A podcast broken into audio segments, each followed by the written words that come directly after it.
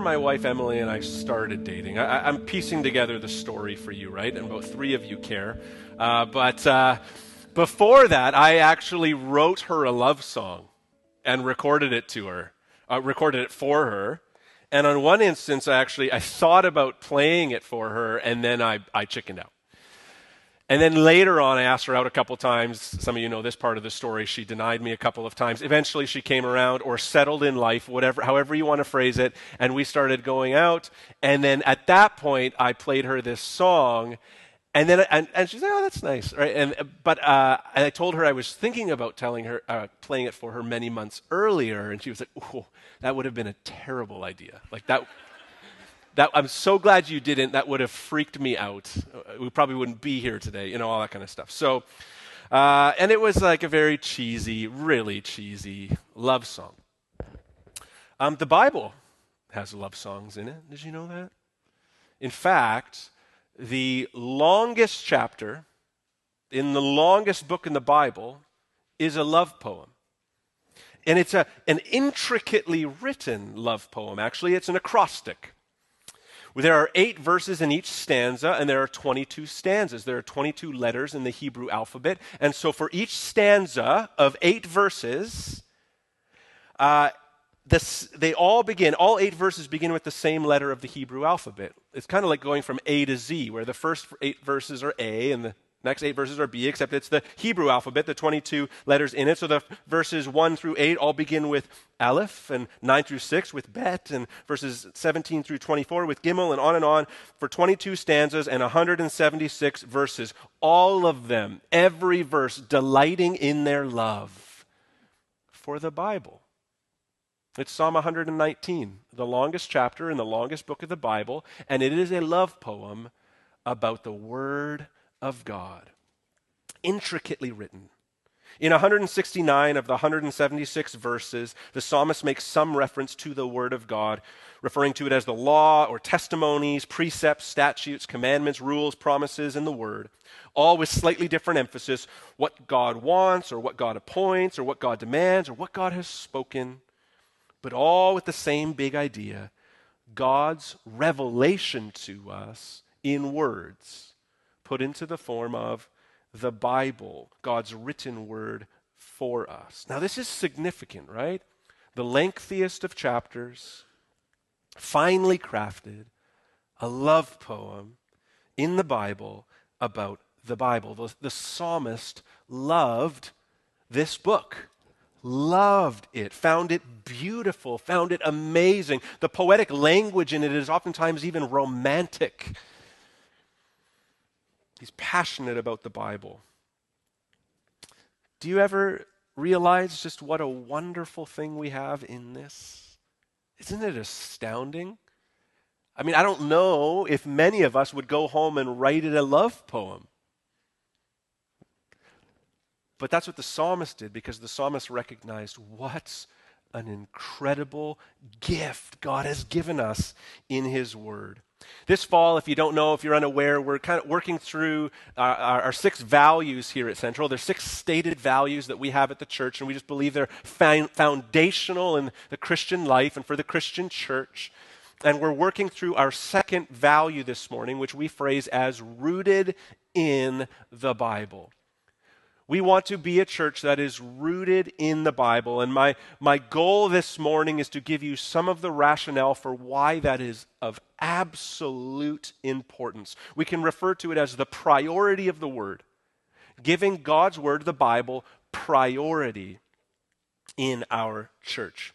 Um, every couple of months or so, we do a baptism and ministry partnership class, and in the next number of them, I've, I've walked through, pe- walked people through whether they're getting baptized or becoming ministry partners with kind of members in our church, kind of mutually uh, serving each other in the church. When we go through that process, the very first place I start in the class with, in, in terms of doctrine, is with the scriptures, the Bible.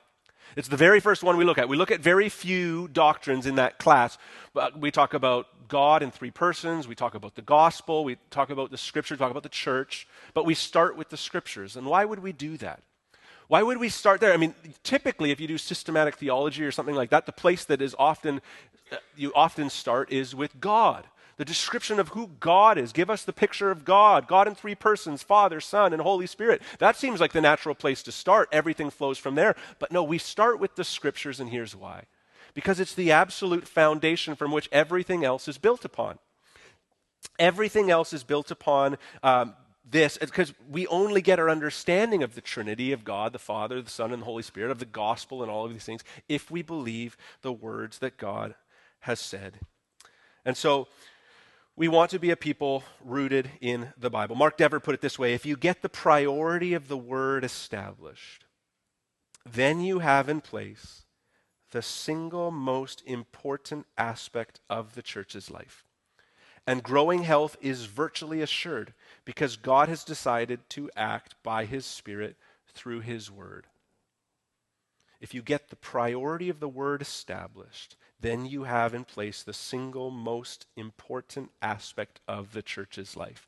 If we will believe the Bible, if we will prioritize the Bible, everything else will flow from there. So if you have a Bible, you can turn it to 2 Timothy chapter 4. If you don't have a Bible but would like to follow along in a Bible, they're up on the tops of the balcony and um, just outside the doors. There's a few stacks of them. Or if you have an app or whatever, that works too. And uh, ultimately, it's also on the screen. You can follow along there. Um, wherever you are in exploring who Jesus is or your knowledge of the Bible, if you have no knowledge of the Bible, very little or a lot, just really glad that we can walk through this together. We're going to talk about why we want to be rooted in the Bible. So here it is, 2 Timothy chapter 4, starting in verse 1. I charge you in the presence of God and of Christ Jesus, who is to judge the living and the dead, and by his appearing and his kingdom, preach the word.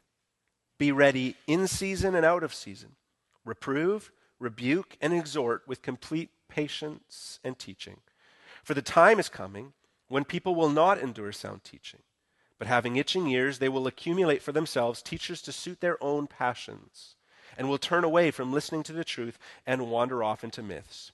As for you, always be sober minded, endure suffering, do the work of an evangelist, fulfill your ministry.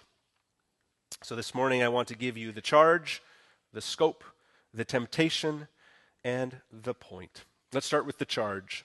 The charge is this preach the word.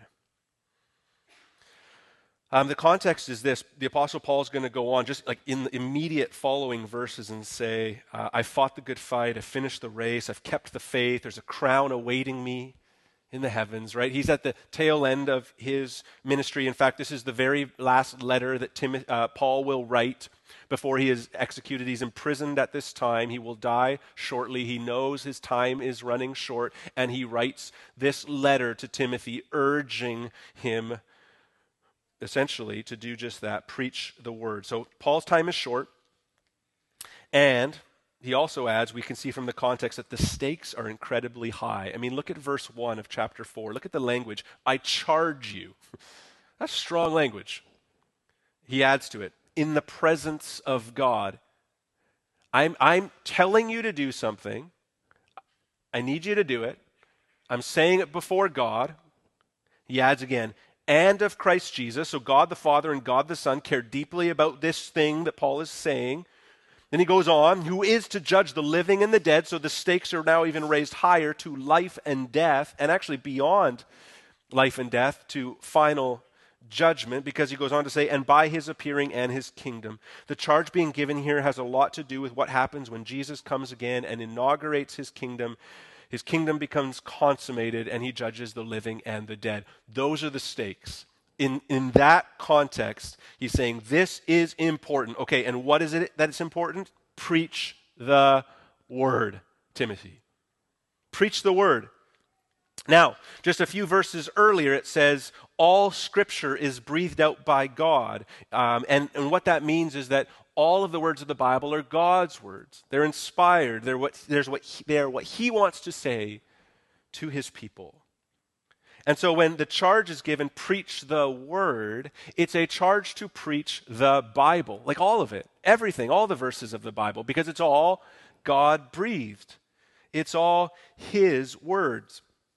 And so we are to preach what we call the whole counsel of God, the whole Bible. Give ourselves to preaching the Bible. And now, I believe that the best approach for applying verse 2, there are other methods, other approaches, and, and that's fine, but, but something that we give ourselves to is what's called expositional preaching. Because we, we really are convinced that it's the, the, the most, it helps us be as faithful as we can to do what Paul is charging Timothy to do preach the word, the whole counsel of God. And so expositional preaching is just that, driven by the word. It's preaching in such a way that the main point of the passage preached is the main point of the sermon. That's the goal. So every Sunday when you come to Central, almost exclusively, you'll find on the back of the little bulletins we give you uh, a title to the sermon, whoever that preacher is, and then the verses that will be preached that morning. And so the goal of the preacher ought to be what these verses say I will proclaim. That's the preacher's goal. These verses mean something, they say something, and my job is to preach what they say. So, preaching, that kind of preaching submits to the word rather than the word submitting to the preacher. Well, I've got something to say, and I'm going to grab some verses, and I'm going to tell you what I have to say. Well, I grab some verses. That's a very different approach. It also actually causes me to preach things I'd never choose to preach. Uh, anybody who preaches through books of the Bible or a few verses at a time kind of works their way through, like we've been doing with the Gospel of John for like 18 years straight or whatever it is now. I've lost track, right? We're getting back to it in January. We're going to close out the Gospel of John. We've just, every verse in the Bible we will have preached through over the course of seven decades. And so it causes us, though, in that process of preaching things we wouldn't necessarily preach. In fact, the very first sermon I ever preached on a Sunday morning in a church was a text that was given to me from 1 Corinthians 7. Can I read it for you? It says this My very first sermon, I was in my early 20s. Was anyone at the time of his call already circumcised? Let him not seek to remove the, the marks of circumcision anyone at the time of his call uncircumcised, let him not seek circumcision. I was given this by the pastor, and looking back, I'm like, you knew, you timed that so right just to make me squirm. Uh, I can guarantee you this morning, I never in a million years for my first sermon, like I got the whole Bible to choose from, I never would have chosen those verses in 1 Corinthians 7, I assure you. And yet, my task was to preach with faithfulness that morning, and I found myself so, so surprised. It was such a good lesson for a new preacher. You know what that was? As I gave myself to what appeared like such strange verses, I discovered the great message within the text, which is this God calls people to himself from all kinds of situations, from all kinds of places, from all kinds of people. God does that. God calls out people from there and has called you and me in the midst of those circumstances for a purpose. Amen. Never would have picked it. This is the charge of Paul to Timothy preach the word. God's word, the Bible, not you. Don't preach you, preach the word. Look, the kind of church to look for, and I'm saying this not eh, nothing to do with Central. If you're visiting here, we're really, really glad you're here. If you're from out of town and you're going somewhere else, great. If you're just whatever, if you from Central move and go someplace at some point, and, and, need to find a church, let me just say to anybody, wherever this fits, the kind of church to look for is a church that preaches sermons where the point of the text is the point of the sermon. That the Word of God is being proclaimed. Expect your preacher to preach the Bible, expect that of him. The call to preach the Word is a call to preach the whole counsel of God and to preach sermons that preach the text. I mean, at the end of the day, that's all we've got to proclaim. Martin Luther, we're just mere days away now from the 500th anniversary of the Reformation. The Reformation, the starting point of the Reformation, is marked by Martin Luther um, um, nailing the 95 Theses to the ch- uh, church doors of Wittenberg and, uh, and really starting from there on a Reformation in the church. So, the, kind of the great emphasis of Martin Luther in the Reformation and how it really changed the world was the idea that, that the church had kind of steered away from justification by grace through faith And all Martin Luther did, or all he would say that he ultimately did, was proclaim what the Bible said. That was his great contribution. In his own words, looking back at what God had done through his ministry and through the early years of the Reformation, he said, I simply taught, preached, wrote God's word. Otherwise, I did nothing. I did nothing. The word did it all. I did nothing. I left it to the word, but it brings him, now speaking about Satan, it brings the devil distress when we only spread the word and let it alone do the work. It's all we've got. It's all we're called to. Look, if, if there can be a funny story every once in a while, praise God, that's a bonus. Right? If, if the person is really, really eloquent, awesome, that makes it a little easier to track. Great. But what you need in a preacher is somebody who will open the Word of God, share some verses, and tell you what it says, and hopefully help you make application to your life. That's it. That's the call. Preach the Word, proclaim God's words. So that's the call to the preacher. There's also a call within this to the hearers, right? I get this sense sometimes, like everyone but my wife thinks the pastor is perfect. Every once in a while right? She knows. She knows. But every once in a while, there's a little bit of like, oh, you know, obviously not true. And you all know that about me. We're fallible. I'm fallible. We're fallible. The Bible is not. So, see the tension? I'm here trying to preach a few verses. I'm fallible. The Bible is not. Okay, so now that puts us in a different, diff, an interesting environment here. We may preach the Bible, but you, the congregation, the hearers, need to be discerning of my interpretation of that text or any preacher's interpretation of that text. We're going to try and preach the Bible, but we're going to be saying a lot of stuff about a few verses. And the role of the hearer is to say, is that true? Is that true according to the word? Is it faithful to the text? Bibles open, Bible apps open, right? That's your job. Fascinating situation. The Apostle Paul went many places. One of those was a little place called Berea. And we see it referenced in Acts chapter 17. It says in verse 11, they received the word with all eagerness, the people of Berea, the Bereans. They received the word with all eagerness, examining the scriptures daily to see if these things were so. Interesting. The Apostle Paul shows up on the scenes in their little town, Berea. The Bereans are familiar with the Old Testament. Paul is preaching, they're hearing him, but then now they're going back to the scriptures and saying, Is what he is telling us true? And it says that they examine the scriptures daily to see if it were so. And so um, one, one writer put it this way about the Bereans Scripture was the Bereans' accurate and effective filter for receiving truth and rejecting error. The fact that they read Scripture daily also points to a high degree of biblical literacy. They lived in the Word. They didn't merely dip their toes in the reading of favorite stories and the memorization of life verses. There's a zinger. They were fully immersed in God's Word and studied it as a collective whole, being able to identify the story of Christ woven throughout the Old Testament. They're hearing the Apostle Paul say, The Messiah, the long awaited one, is Jesus. He's come, He died, He rose. This is the story about Jesus. He's the long awaited one. And they look back in the scriptures and say, Hey, that adds up. That sounds like what the prophets were saying about the one to come.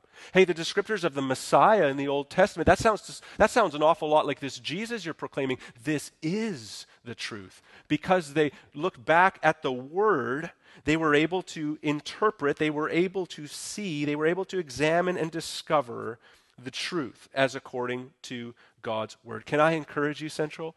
Be Berean like. Test what you hear. Bibles open, hearts open, hearts discerning. Is this what God's word is saying? And when you discovered it, it to be true, be eager and respond. Secondly, the scope.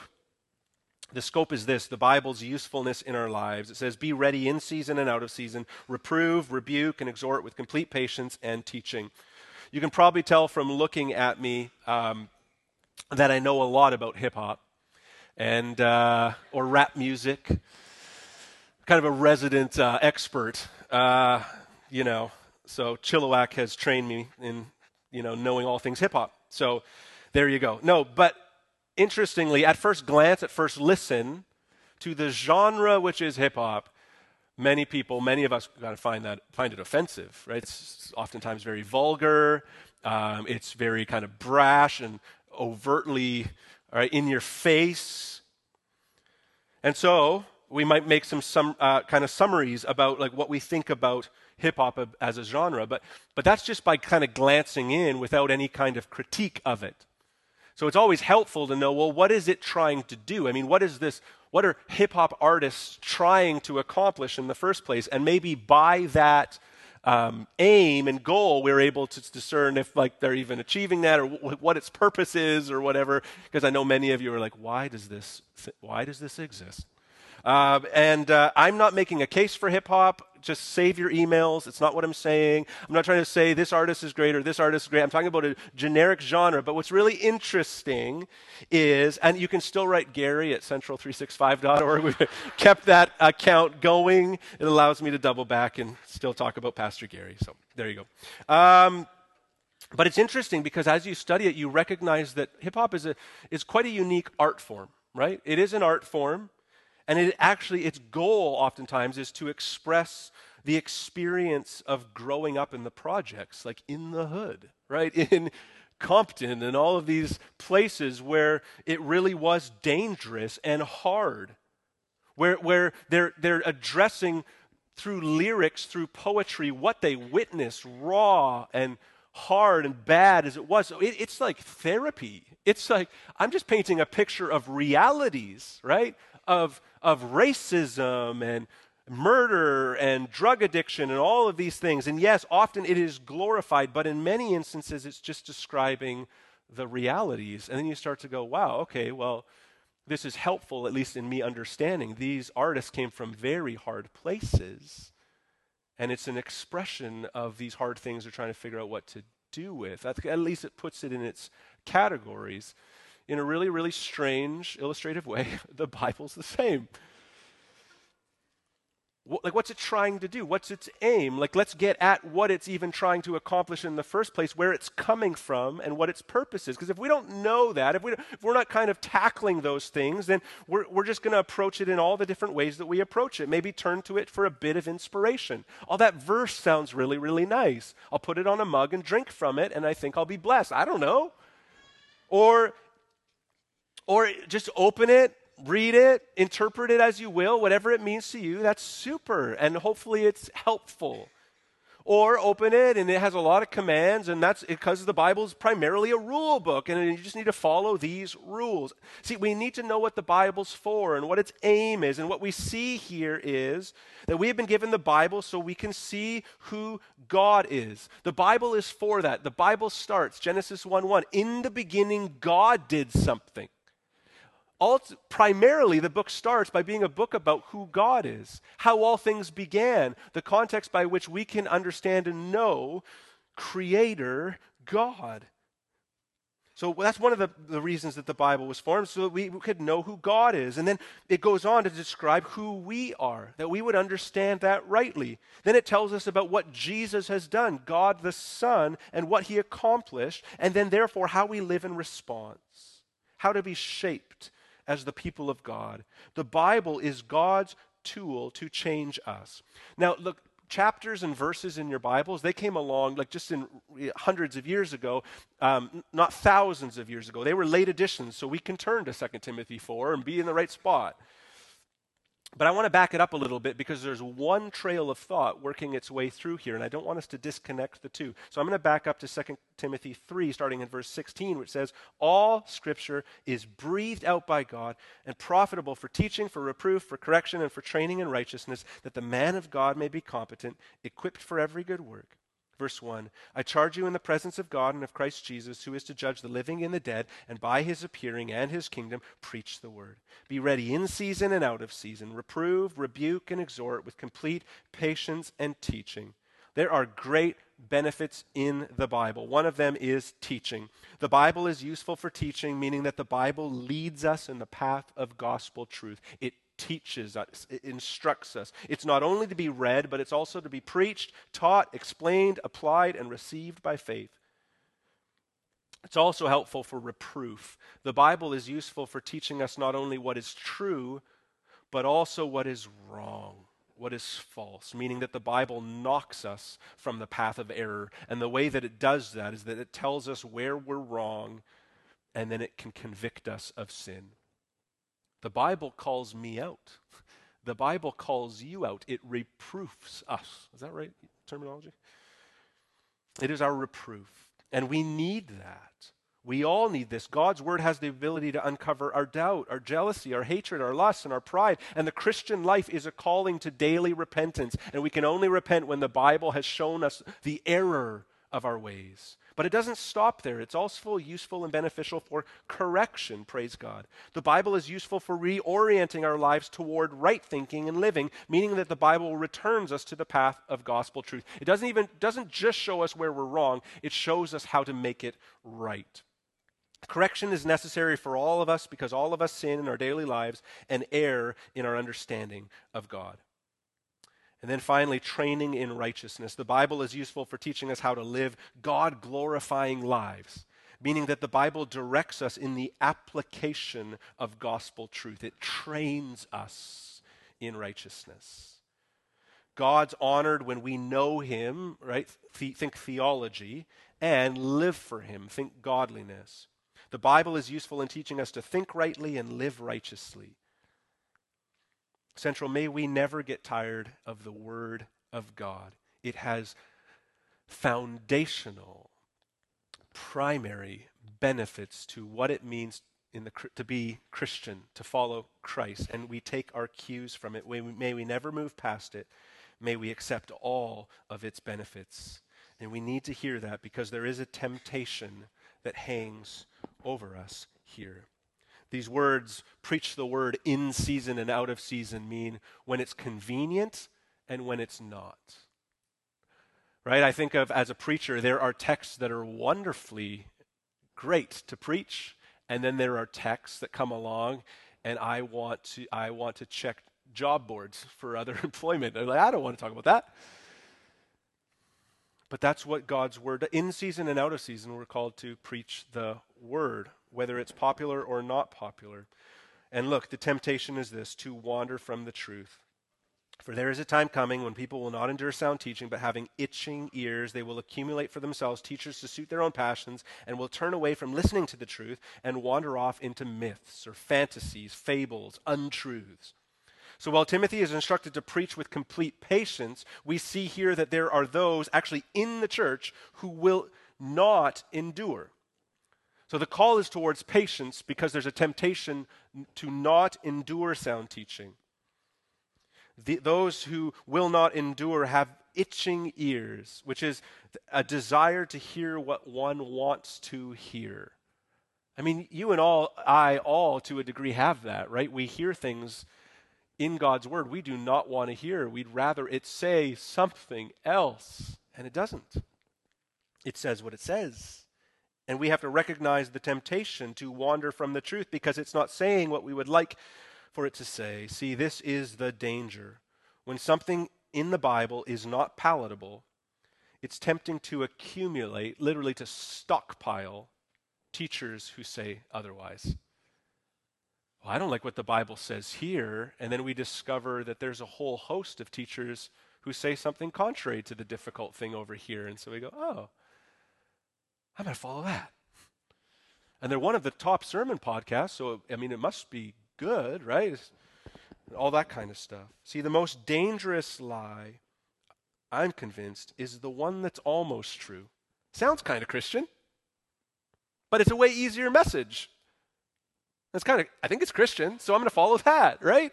See the danger? It's the subtleties. So let's let's let's do this in honor of um, 500 years um, since the beginning of the Reformation. Let's play the game Heresies of the Early Church. Are you ready? And listen for the dangerous lie that is almost true. All right, here we go. Arianism for 500. Arianism sprouted up in the third century in the church. Arius denied the divinity of Jesus Christ, claiming that he was the created Son of God, which also, of course, at the same time denied the three persons of the Trinity. I mean, um, Arius had many right beliefs, we would say. But in this one area, when it came to Jesus Christ, he believed that Jesus was a created being.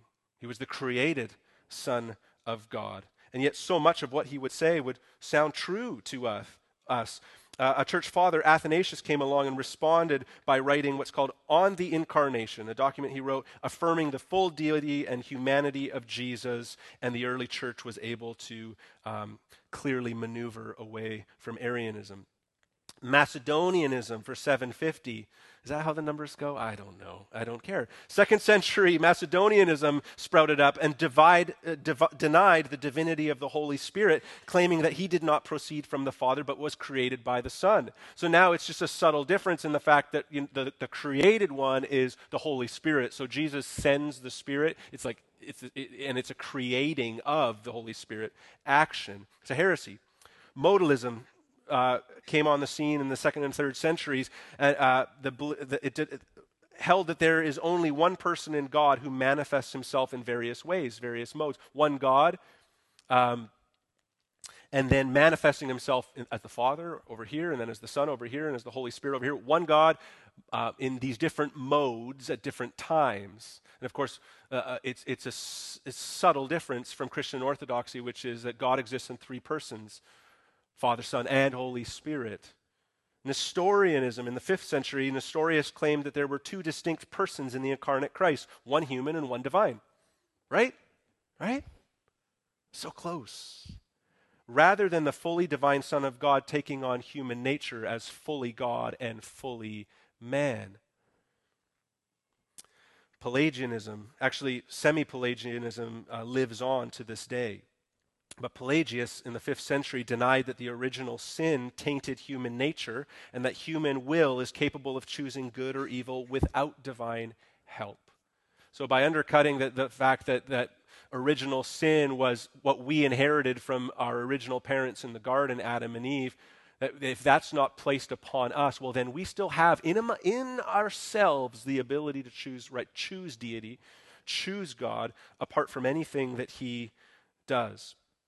Actually, Augustine was the one who responded to Pelagius, and the church affirms Augustine's teaching to this day. Look, nothing's changed. At every turn, there is temptation to not believe God and to discover a new interpretation, a new reading of Paul, right? That makes so much of the hard hitting things he said much more palatable to us. It's always tempting this is why the qualification of elder exists that's different from deacon. You know what the one difference is? Is that the elder needs to be apt to teach. And what Paul is getting at there is the vitalness of the fact that elders need to be able to identify false doctrine and guide back to the truth by showing it, teaching it in Scripture. Not every elder needs to be a preacher on a stage per se, but every elder needs to handle the Word of God in such a way to say, wait a minute, we're veering from the truth here and we need to reform. John MacArthur, quite a famous Bible teacher, said Many churches today are filled to overflowing with those who want their ears tickled with the myths of easy believism and the many variations of selfism and so called positive thinking. They come to have their egos fed and their sins approved, not to have their hearts cleansed and their souls saved. They want only to feel good, not to be made good. Tragically, such myths serve to religiously insulate people from the true gospel and drive them still further from the Lord. See, when our temptation to believe something other than the scriptures comes along and there are preachers waiting to affirm it, I mean, it is so, so easy to give in right there and to turn from the truth. We have preachers who teach that you can't believe the miracles of the Bible. Science has disproven it. Well, that's what makes it a miracle. The science can't prove the miracle. Anyways, others who deny the reliability of the Bible. We can't really truly trust it.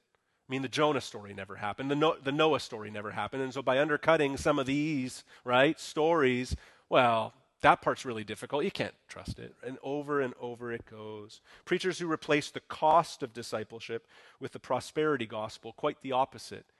Christianity won't cost you, it'll make you rich, and it'll give you a life of ease. And there are preachers waiting to tell you that. Whatever the issue is that you don't like in the Bible, you can find a preacher who will agree with you, and you can stockpile them if you want. They will help you suit your own passions. Let me just give you one example, just one example, because what we're looking at is these perspectives in the Bible, these difficult words in the scriptures, these things we wrestle with and find challenging. Um, we're tempted to toss them out. It's not, it's not very uncommon, actually. I've been a part of some of these conversations. It's kind of 21st century North American coffee shop talk and get to the point, a bunch of young adults right, get talking, and eventually one of them exclaims as they're talking about faith, I can't believe in a God of wrath and judgment. I can't. There, it can't be a, a, loving God if he's a, a God of wrath and a God of judgment. I won't follow a God like that. That makes no sense to me, right? But that's contrary to the Bible that God is the righteous judge who will come and judge. But let's, tra- let, us take us now across the world to Africa or to the Middle East, let's say. And these are real issues that are happening, right? Where rebel forces will come into a village and kill all the men and rape all the women and children. Or in parts of the Middle East where, someone, where, where uh, groups with uh, different ideologies will come into town and literally put people who believe something different into a cage and burn them to death. But you know what the people are saying there? They're saying, I can't believe in a God who will not pour out his wrath and judgment. Do you see the difference? Some of us are in a coffee shop thinking, how could a loving God have wrath and judgment? Others are experiencing horrors in this world and say, I can't follow a God who's not going to come through and deal with sin. Our perspective doesn't trump all else, my friends. The Bible does. And we could go issue after issue after issue. God's word stands. See, we need to recognize our culturally preconditioned worldviews and be more critical of them than we are of the Bible. But the opposite is often true. We're so critical of the Bible and don't question for a second our culturally preconditioned worldviews. We don't give them a second thought, we just wholesale believe them. We're in our context and we don't question anything about the, the narratives that are coming our way. But when it comes to the Bible, I'm not believing that. That's crazy. God gave us a book. He wrote down his story that he wants us to hear, and he handed it to us. It's the great tradition that we are a part of. But central, the temptation, this temptation, look, it's not just out there. That temptation is not even just in here. The temptation is in here for every single one of us. Do you hear the language? Finding teachers that suit your own passions, our own passions. This isn't ultimately an intellectual issue, it's a values issue. This is how this kind of taps into our series this fall on our values. Um, this is the second value that we're rooted in the Bible. This is a value of ours because we often can give intellectual assent to something and agree, but then we, we actually go and do something different than what we actually believe. And the reason that we do that is because there are these underlying passions and values that at the end of the day we chase down because underneath it all we love those things more. See, they'll find teachers who suit their own passions. Ah, that aligns with what I, what I value, what deep down I'm, I'm, I'm itching for. It's not ultimately an intellectual issue, it's a values issue. So I need you to hear this. The great temptation you face and I face to reject the truth is not only at an intellectual level, it's at the heart level, and we need to fight that. We need to pray that God would help us desire the truth, love the truth, be like the psalmist in Psalm 119, just like write love poetry to God's word. I love this. I desire this. I value this. Underneath it all, I long for God and His Word. Let's close by talking about the point. And the point is this the Bible tells one unified story that leads to Jesus. Verse 5 says, As for you, always be sober minded, endure suffering, do the work of an evangelist, fulfill your ministry. Paul's kind of given this, this, this charge in verses 1 to 4, and now he's summarizing and saying, Stay sober minded, meaning keep your head in all situations. Let's get really practical. Keep your head. Timothy. Because all of these other beliefs, all of these temptations, all of these other things are going to come your eh, way. And while others wander off to taste, chase trendy religious innovations, you are called to faithfulness, to be composed, to be alert, to be watchful. Be sober minded, Timothy. And in doing that, believe me, Timothy, you will endure suffering. Hardship will come, difficulty will come. It is promised. And then he tells him, Do the work of an evangelist. I love the way that he phrases that. It makes it sound like Timothy wasn't an all star evangelist. Like, put your hard hat on and do the work of an evangelist. I find that personally encouraging. It's not just the, the, those who have this great gift of talking about faith with people, striking up a conversation, like they're in the Starbucks line, and by the time you go to get your drink, the barista's saved. You're like, what? There were like three people in the line. Like, what happened? Right? They just like, well, it's a gift, right? Like, it's like I don't have that, and yet not all of us have that, and yet all of us are called to do the work of an evangelist, and the work of an evangelist is the work of sharing the gospel sharing the hope that is in us. And in doing these things, staying sober minded, enduring, enduring suffering, doing the work of an evangelist, proclaiming the word, giving ourselves to it, we are called, well, we will fulfill our ministry. And every one of us is called to ministry. Every one of us, you know that, right? We're all ministers, Ephesians 4 tells us. And so this is a charge to each one of us. Fulfill your ministry. God's given you gifts. God's given you His Word, and God will give you a voice. He will give you the ability to fulfill your ministry. May we all give ourselves to that. And in doing that, ultimately, we're giving ourselves to Jesus. And this Jesus was the one who fulfilled his ministry. John 17, 3 says, And this is eternal life, that they know you, the only true God, and Jesus Christ, whom you have sent. I glorified you on earth, Jesus says, having accomplished the work that you gave me to do. How did Jesus fulfill his ministry? Well, he left heaven to pursue you, he died to redeem you, and he rose to free you, to heal you, and he invites you to himself. Jesus' work is accomplished, it's finished. He's fulfilled his ministry that God gave him on earth to do, and the invitation stands for you to come and receive him. The invitation stands to give yourselves to the work of ministry in order to fulfill your ministry, and Jesus will give you the power to do it. So, what is the Bible? It's ultimately God's grand story of redemption, pointing us to the true Word of God, Jesus Christ.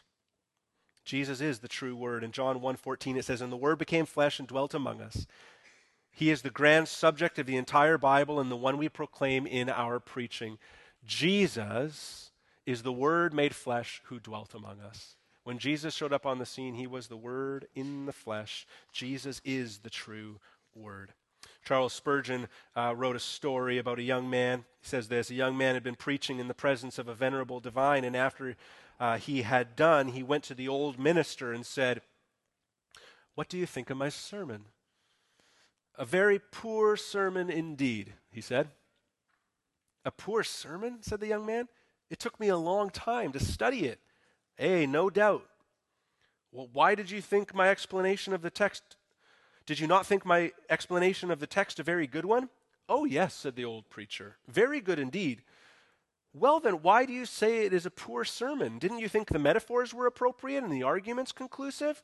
Yes, they were very good as far as that goes, but still, it was a very poor sermon.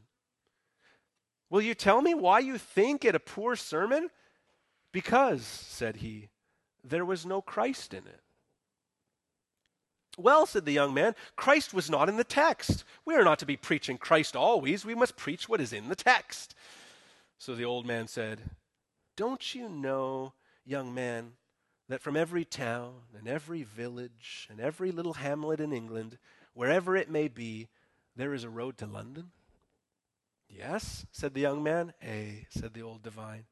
And so, from every text in Scripture, there is a road to the metropolis of the Scriptures, that is, Christ. And my dear brother, your business in when you get to a text is to say, now what is the road to Christ? And then preach a sermon running along the road towards the great metropolis Christ. And, said he, I have never yet found a text that had not got a road to Christ in it. And if I ever do find one that has not a road to Christ in it, I will make one. I will go over a hedge and ditch, but I would get at my master. For the sermon cannot do any good unless there is a Savior of Christ in it. It is the Bible that makes the centrality of the gospel clear. That's what the Bible does. The Bible makes the gospel clear, the story of Jesus. God has given us a book, and in it is actually an even greater love poem than the one we find in Psalm 119. It's the love poem from Jesus to each one of us because he loves you. He came for you. God wrote a book. This is it, and it invites us to know Jesus. There's a great little children's Bible, and the tagline in it is Every story whispers his name. The great point is Jesus, that we would know him. And so central, we want to be a people that are rooted in the Bible. Never let it go, because it's how we can know about the gospel, meet Jesus Christ. Let's pray together. Jesus, thank you. Thank you for being the Word made flesh and dwelling among us. Thank you that you came to save. Thank you that you fulfilled your ministry. You did everything asked of you by the Father so that you could extend out to us salvation. So, God, we thank you for that. We pray, God, would you make us more and more people rooted in the Bible that take our cues from it and interpret everything according to it. God, we need you in that. We pray your Spirit's presence in that. And we pray, God, that Jesus would be magnified as we give ourselves to the Word, that it would absolutely change our hearts, our lives, and make us into faithful followers of you. In Jesus' name, amen.